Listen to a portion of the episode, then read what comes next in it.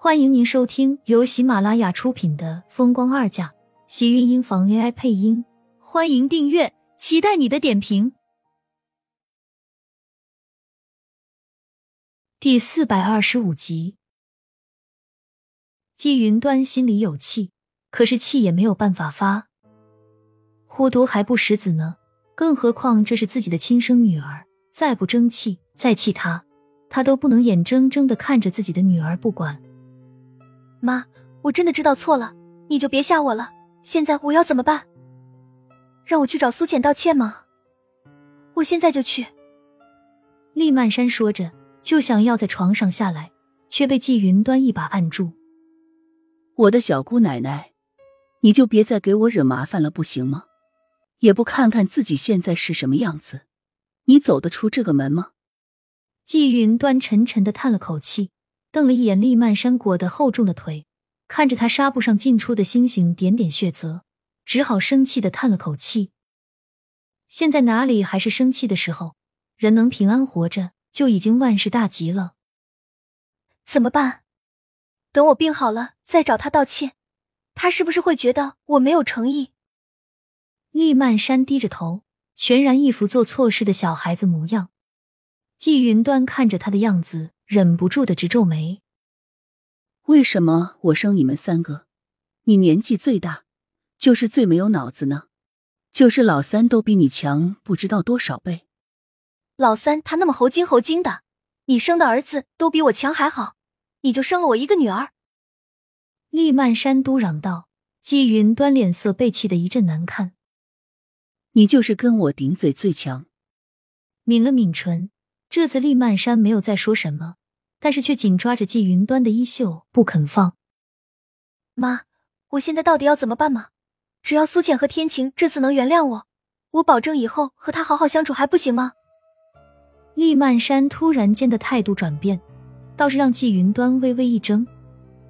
没想到经过这件事后，厉曼山对苏浅的态度竟然真的不一样了。他刚才提起苏浅，倒是也没有见他情绪像以前那样激动过。季云端心里意外之余，倒是多了几分的欣慰。他要求的不是厉曼山能对苏浅多么好，只要一家人能在一起和和气气的，便是已经很不错了。早知如此，何必当初？这次苏浅救了你的命，你要是再敢跟他……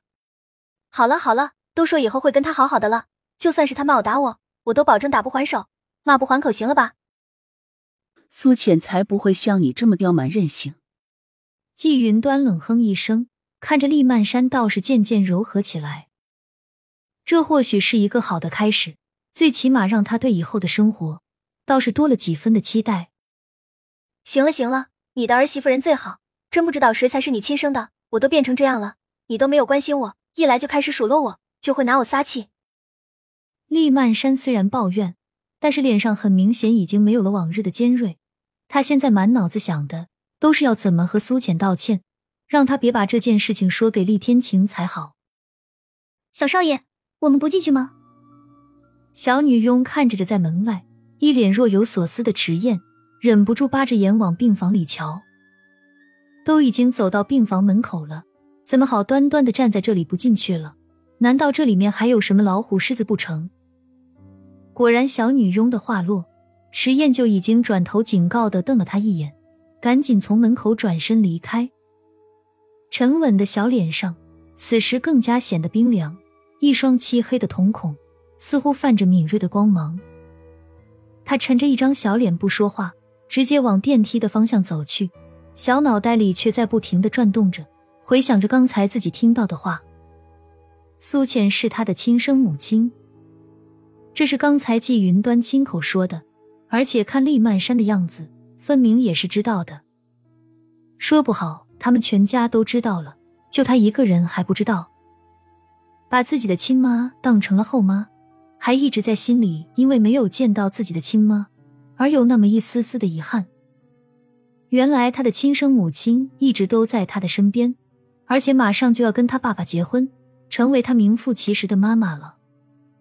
那以后还有谁敢说他是野孩子？谁还敢笑话他没有妈妈？他是苏浅的亲生儿子，那苏浅肚子里的就是他的亲生弟弟妹妹，他们一家人，当然也是包括他了。这么一想，迟燕突然心里一阵欢快，原本严肃的小脸上忍不住咧开一个大大的笑容。小少爷，你怎么了？我们又不进去了？你不是说要去看大小姐的吗？小女佣追上来，一脸的莫名其妙。迟燕停下脚步，转头看了一眼身后的病房，冷哼道：“他差点害我妈和我未出世的弟弟妹妹没了命，以后我要和他断绝姑侄关系。”要断绝关系这么严重吗？女佣听到迟燕的话。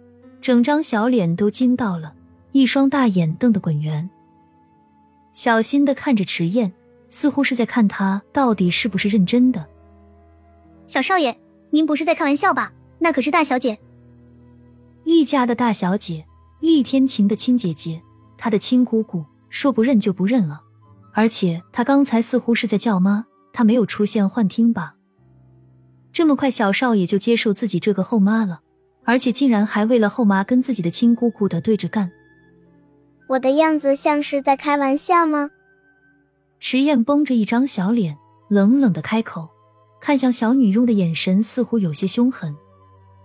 小女佣吓得赶紧摇了摇头，生怕她觉得自己不顺眼，再跟自己断绝了关系。要知道厉家的女佣报酬很丰厚，她还指着在这里做上几年，回老家给爹妈隔间新的小楼房。得罪小少爷，可不是他这个小女佣能承受的。连自己的亲姑妈都能断绝关系的人，他可千万惹不得。那小少爷，现在我们是要回去吗？医院急急忙忙的跑来，结果却是谁都没有看，而且他还被警告了。小女佣显得一脸很是郁闷。都说女人的心思很难猜，她倒是觉得现在这小孩子们的心思。比这海底针的女人心还要小，还要难猜，而且一个猜不好，就有可能让他没有饭碗了。回去啊，回去之前要先去一趟菜市场。去菜市场干什么？小少爷是要买菜吗？亲们，本集精彩内容就到这里了，下集更精彩，记得关注、点赞、收藏三连哦！爱你。